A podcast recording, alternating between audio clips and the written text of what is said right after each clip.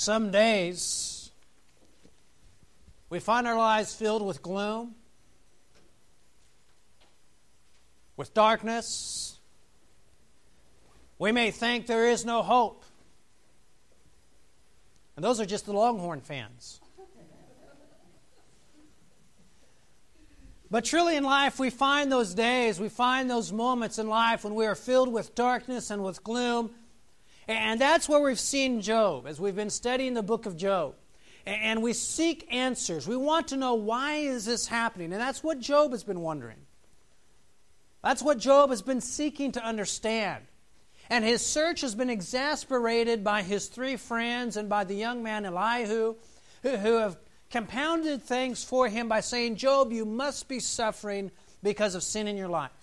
You must be suffering because uh, we thought you were a good guy, but obviously you, you're not, because everyone knows that you only suffer for wrong in your life. And because of that, Job has had to defend himself. He, he's had to argue that he has done nothing deserving of the suffering that he's enduring. And he's made a compelling case. Look, this is how I've lived. I've not done any of these evil things. And so in making his case, he's demanded that God give him an answer. Why am I suffering this way? God, here's my defense. Now answer my defense. And we've not heard anything from God as Job seeks answers. But in the final four chapters, God does confront Job. And he confronts him in a very powerful way. And yet, as we look at God's answer to Job, we really don't see an answer that might comfort Job. We don't see an answer that addresses things for Job. At least not when we look on a superficial level. But when we do see what God responds to Job, we see a response that, first of all, uh, tells Job, this is God's sovereignty. We see an answer that says God has an order to things. And so we look at God's answer, and we find both of those answers, and then we notice Job's response as he confronts God, or rather as God confronts Job. So let's begin by thinking about God's wisdom seen in the natural order, and then notice God's sovereignty and God's power as displayed in creation. Notice, first of all, God's wisdom in the natural order. God begins with a quote of darkening counsel, reflecting on what Job has said. Job has demanded counsel. He has demanded, and he's using legal language uh, to say, God, I deserve my day in court. And so God answers in chapter thirty-eight, verse one, who is this that darkens counsel? Notice chapter thirty-eight, verse one. The Lord appeared to Job out of the whirlwind and said, who is this that darkens counsel? By words without knowledge. Now gird your, up your loins like a man, and I will ask you, and you instruct me. Where were you when I laid the foundations of the earth? Tell me if you have understanding. Who set its measurements, since you know? Or who stretched the line in it? Or what were its bases sunk? Or who laid its cornerstone? When the morning stars sang together and all the sons of God shouted for joy. Or who enclosed the seas with doors? When bursting forth, it went out from the womb. When I made a cloud in its gar- garment. When I made a cloud its garment. In thick darkness, its swaddling band. And I placed boundaries on it. I set bolts and doors, and I said, thus you shall come, but no farther. And here shall you, your proud waves stop. And so God begins to question Job, and as you look at chapters thirty-eight and thirty-nine, he demands Job to answer, to explain the natural order of things, or the order that you find in nature. If we could have a comprehensive study of these chapters, we would see that God asks Job, first of all, to, to describe nature in terms of physics, chapter thirty-eight, verses four through eleven. He asks Job questions about meteorology, chapter thirty-eight, verses nineteen through thirty. He asks Job matters of astronomy, chapter thirty-eight, verses thirty-one through thirty-three. He asks him jo- uh, questions about ecology, chapter thirty-eight, verses twenty-five and twenty-eight. He asks him questions of biology, chapter thirty-eight, verse thirty-nine through chapter thirty-nine and verse eighteen. In all of these things, God is demonstrating that God alone has understanding to define a natural order of things. Sometimes we hear people use the cliche and the phrase, well, God had a purpose. This happened for a reason. And sometimes that's not the case. Meaning that God isn't necessarily making someone suffer because he's out to get them. Sometimes we suffer because of other things, and yet God has an order to things.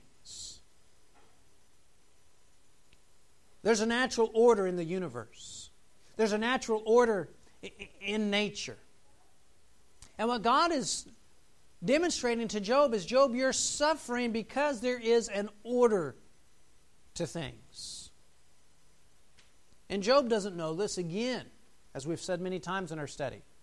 He doesn't know that the reason he's, he's suffering is because Satan has come to God and said, the only reason that Job trusts you, the only reason Job follows you, is because you've blessed him with all these things. Job doesn't have that knowledge. And yet God limits what Satan is able to do to Job, and thus protects Job. But Job doesn't see any of that. Job doesn't have that knowledge that we have because the narrator of Job tells us those things. And so there's a natural order that Job doesn't see, that Job doesn't understand, just like he doesn't understand the natural order in, in how the world was created. He doesn't see the order in what's happening to him in the same way that he doesn't see the order of, of what happens with the way goats bring about their young, their offspring, their gestation. And so as God asks Job all these things, and we look at these things, there are many of these questions that we could answer today. The gestation of, of goats and that sort of thing, that they didn't know in antiquity. But still, many of the questions that God asked Job still are things that people are studying and researching today and still don't understand. And so God is doing more than just showing Job that he's not capable or that he's inferior, although those, those are certainly a piece of what God is saying here. God is demonstrating to Job, there are things you don't understand that there is an order to. And Job, what you're experiencing, you may not understand, but there is an order to it. There is a purpose to it. And that's why you're suffering, at least in part. Job, you can't understand these things, but I tell you there is a purpose for it. And so Job, like all of us, finds it perhaps frustrating that there are things we can't understand. And the answer isn't simply, well, you can't understand it, so just trust God. I think that's true. But that's different from the, the what God is demonstrating to Job is different from the blind faith that sometimes we hear people talk about, or at least that some people outside of Christianity suggest that Christians do, and that is, well, just say you can't understand it because God's ways are higher than your ways, and, and just let it go at that. There are some people that use that as an, as an excuse. It's deeper than that. God is explaining to Job, Job, there is a purpose here. There is an order to what's happening to you. And, and you can't grasp that. But I promise you, I'm in control. And I promise you that there is an order to it.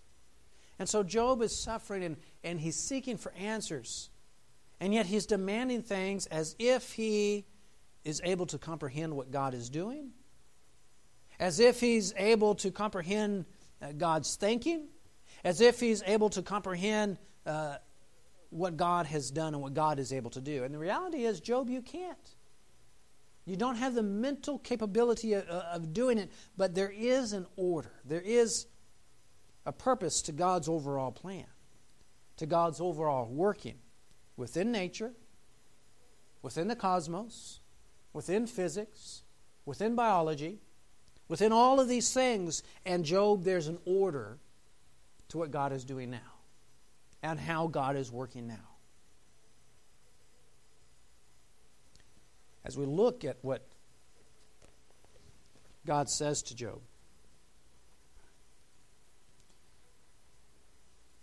look at chapter thirty-eight, verse twenty-five.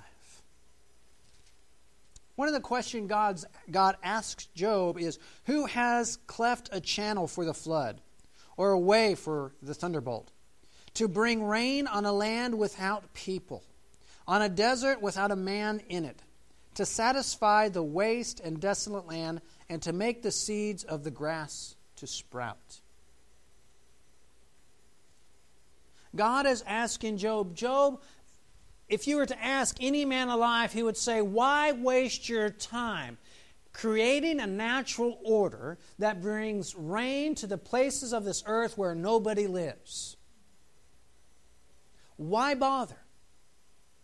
And the answer is, because that is my creation.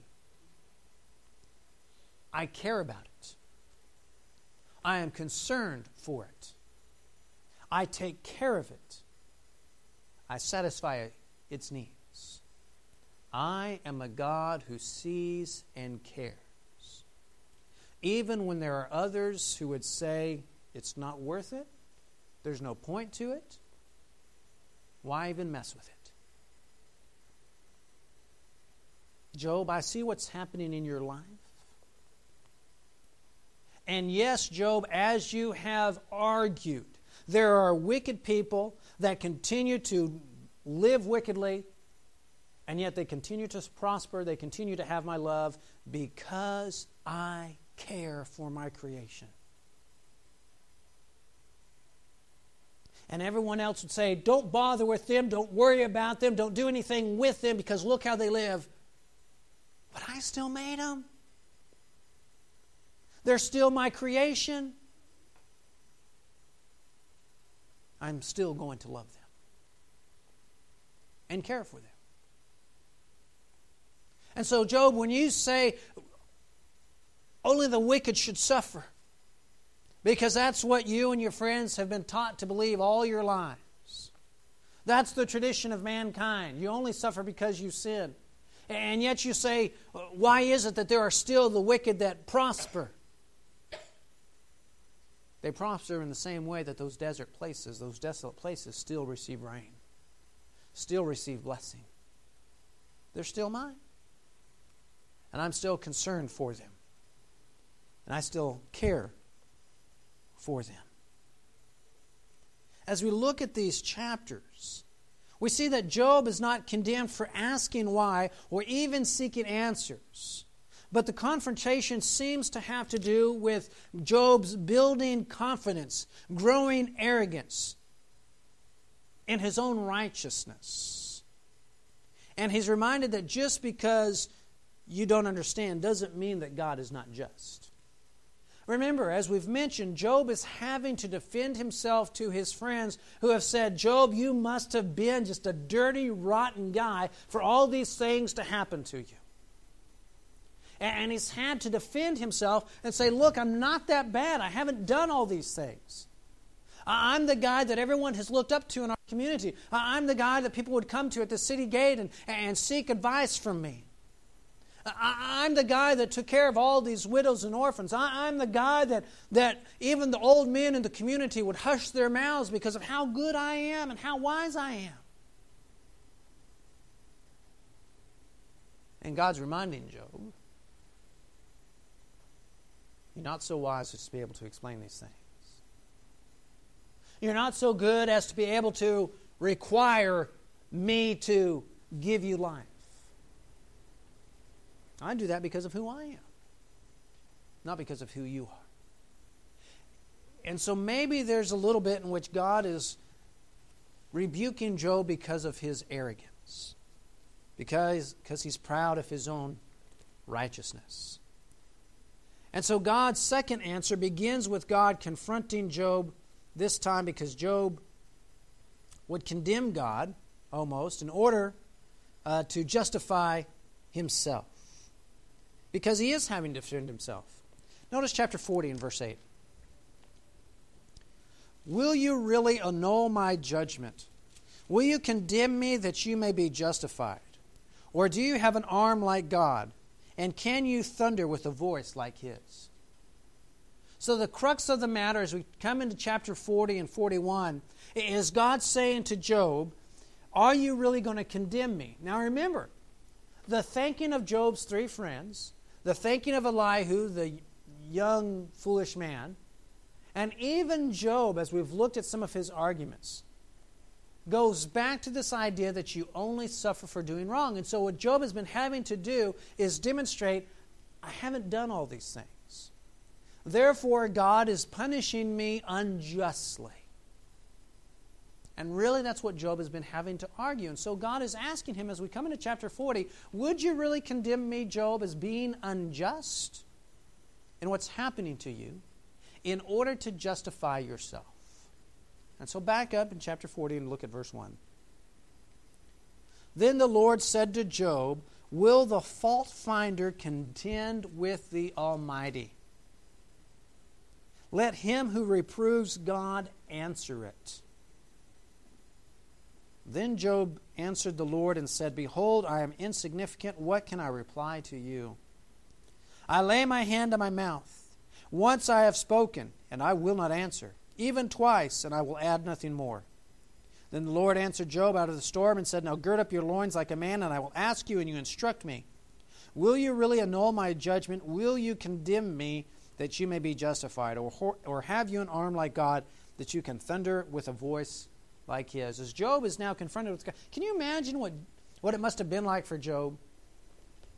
Maybe thinking in the abstract, I wish I could have my day in court with God, and I would write out all the things uh, that I've done right, and I would display my innocence and display to God that he's making me suffer unjustly.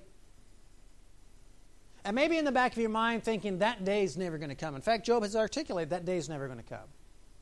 I, I don't know where to find God to demand answers of him. And then all of a sudden, our English text says a whirlwind, but all of a sudden a tornado comes out of nowhere, and out of that tornado comes the voice of God. I, I don't even know what I, what I would do. I, I can't imagine that. You know, the spring season comes along, and we have storms coming, and we watch that on the radar. You know, I start to get a little bit nervous as those storms approach D F W. I can't imagine having an actual tornado just sitting there right in front of me, and out of that tornado comes the voice of God. I'd be face down on the ground. It would not be a pretty sight. And so can you imagine Job? And now God is speaking out of that tornado, and he's saying, can you answer this? Job, can you answer this? And all of a sudden, Job is realizing just how superior God is in his ability, his knowledge, his intellect, his capabilities, and God's righteousness. And so now God has confronted Job with the idea that there's an order to things, Job, and maybe you can't understand it, but it doesn't mean that there's not an order there. And then he says to Job, okay, if you're going to find fault with me, are you really as just and as righteous as you think that you are? Can you really condemn me as being unjust or unjust just so that you can look good to your friends? That's what God's asking Job. And Job says, you're right, God. There's no way I can even approach your holiness. There's not even a way I can approach your righteousness. There's not even a way I can approach your knowledge and your ability. And so as we come down through chapter forty-one, or chapter forty and forty-one, God suggests to Job these two creatures, the Behemoth and the Leviathan. And we really don't know what these are, because the Hebrew word for be- that's being translated Behemoth and the Hebrew word being translated for Leviathan, we have no English word for them. And so in years past, If you notice, you probably have a footnote in your Bible that many believe that the behemoth refers to a hippo and the Leviathan refers to an alligator, a crocodile. But if you look at the descriptions of these two creatures that are given, they don't look anything like a, a hippo. They don't look anything like a crocodile. The behemoth is described as, as having a tail of cedar. Have you seen a hippopotamus? They got a little tiny tail. It doesn't scare anybody, even the flies. But the behemoth is described as having a tail like a cedar. The Leviathan is described as having uh, an underbelly that's like double mail, double mail like armor. The vulnerable part for a crocodile is his stomach. It's a soft part. And so there are some scholars who suggest that these are references to dinosaurs. Because even the King James was written before the first dinosaur fossils were discovered. So we had no English word to translate these out of Hebrew. I don't know if that's accurate or not, but what God's depicting, depicting here are two creatures that were so fierce, so mighty, that men could not even confront them. And God's using these creatures as an analogy for human pride and arrogance. And God says, you can't control these creatures, whatever they were. And you can't control their pride. But I can. Because I made them. I can control them because of my power, because of my sovereignty. And so what God seems to be suggesting to Job is reminding him of his sovereignty and his ability. And reminding Job that he needs to get rid of the arrogance and the self-righteousness in his life. God is reminding Job of his justice and his power. Job is defending himself by saying, saying, look how righteous and just I am. And certainly he is compared to the type of person his friends have now suggested that he is. But all of us have sin. Job had sin. He may not have lusted after young women, like he says he had never lusted. He may have taken care of widows and orphans, like he claims that he took care of them. But Job still had sin in his life somewhere, even though we don't know what that was. And so he couldn't be completely blameless and sinless before God. Even though God says that calls him blameless and upright, still he had some sin that separated him from God. Therefore, he still needed God. He still needed God's grace. He couldn't get there on his own. And that's the pride and the arrogance that Job had. It's the pride and arrogance that sometimes we have. That we forget, I still need God. I still need God's grace. I still need God's mercy. I still need God's love. And if I really condemn God's justice and God's righteousness, I'm in trouble, because that's the only justice that can save me. It's God's justice that allows me to receive His grace and His mercy. And so as we look at what God says to Job, we don't find a satisfying answer from Job's perspective, in the sense of God saying, well, Job, here's what happened. Satan came to me one day, and he, he confronted me uh, by saying that the only reason uh, that you follow me is because I protect you and I bless you and all these things. Job never, as far as we know, hears that answer. But the answer he has is, Job, number one, understand that there is an order. In, universe, in the universe, in nature, in everything I created, the implication is there's order here also.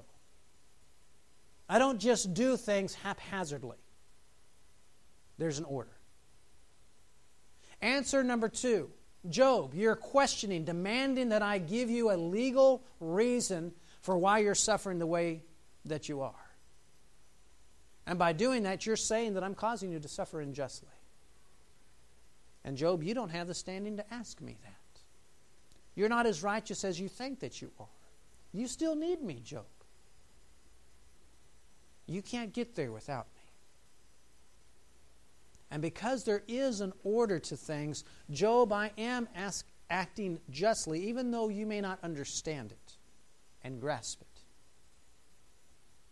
And sometimes we suffer not because God is punishing us, not necessarily because God is trying to get our attention, kind of a maintenance sort of discipline, or a proactive sort of discipline. Sometimes we suffer because of bad things that other people do that impact our lives. Sometimes we suffer because Satan is trying to pull us away from God. And sometimes he does that by giving us good things. And sometimes he does that by giving us bad things.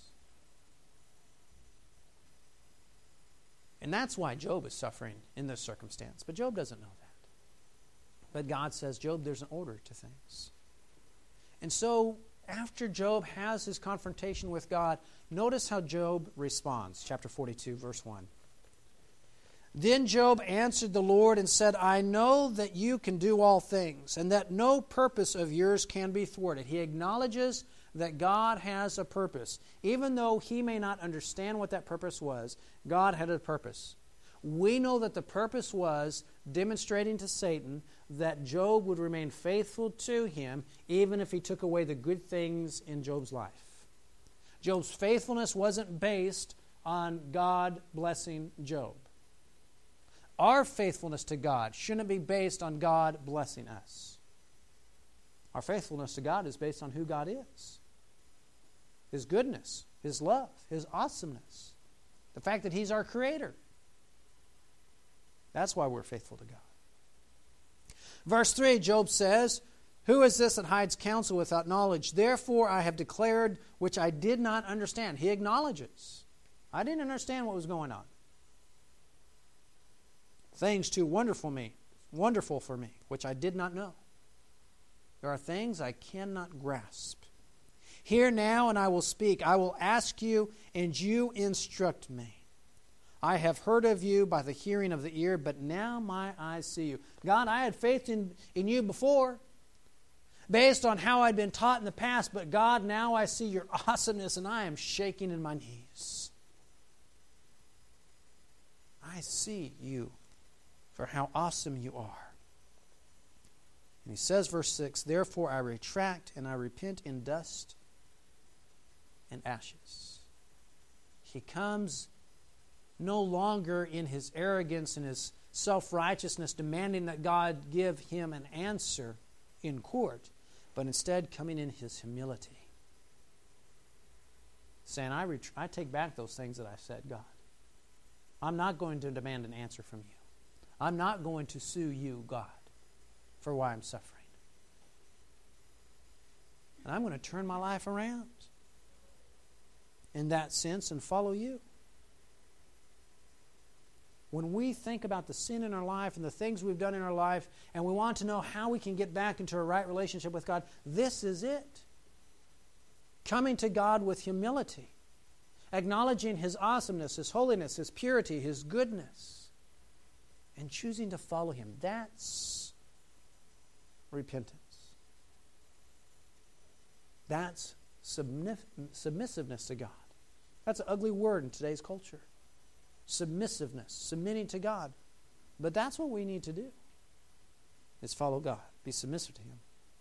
Notice what happens next, verse seven. It came about that after the Lord had spoken these words to Job, that the Lord said to Eliphaz the Temanite, my wrath is kindled against you and against your two friends, because you have not spoken of me what is right as my servant Job has. Notice the integrity that Job still maintains, the blamelessness that God still provides to Job. Job's three friends were claiming that God was doing this to Job because of Job's sin. They were putting words in God's mouth. Job wasn't doing that. Now, Job was demanding answers of God. That's true, and that's why God has confronted Job. But he wasn't putting words in God's mouth like his two friends were. And Job has repented now and is following God, humbled himself before God. And so God tells Eliphaz, you're in trouble if it weren't for my regard for Job. Notice what he says, verse eight. Now, therefore, Take for yourselves seven bulls and seven rams, and go to my servant Job and offer up a burnt offering for yourselves. And my servant Job will pray for you, for I will accept him, so that I may not do with you according to your folly, because you have not spoken of me what is right, as my servant Job has. He tells them what they need to do to sacrifice to get right with him, but he's not willing to take it from them. He's willing to take the sacrifice from Job on their behalf. He still has an opportunity for grace for them, but he's not willing to accept it from them. It has to come from Job. There's a powerful statement in there about how we need to avoid putting words in God's mouth. God is so irate with these three friends for what they have claimed for God that he's not even going to take a sacrifice from them directly. They have to get it through Job. We need to be careful about the things that we say about God, the things that we speak on his behalf. We need to make sure that we're careful not to say more than God has said. We need to follow Scripture and follow it completely in the things that we say and not put words in God's mouth. Verse nine, so Eliphaz the Temanite, Bildad the Shuhite, and Zophar the, Naam- the Naamathite went and did as the Lord told them, and the Lord accepted Job. The Lord restored the fortunes of Job when he prayed for his friends, and the Lord increased all that Job had twofold. Then all his brothers and all his sisters and all who had known him before came to him, and they ate bread with him in his house, and they consoled him and comforted him for all the adversities that the Lord had brought on him. And each one gave him one piece of money, and each a gold ring. The Lord blessed the latter days of Job more than the beginning. And he had fourteen thousand sheep, six thousand camels, one thousand yoke of oxen, one thousand female donkeys.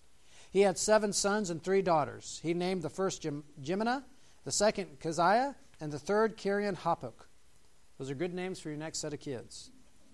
In all the land, no women were found so fair as Job's daughters, and their father gave them an inheritance among their brothers, a first in antiquity, that the daughters got an inheritance. After this, Job lived one hundred forty years and saw his sons and grandsons four generations.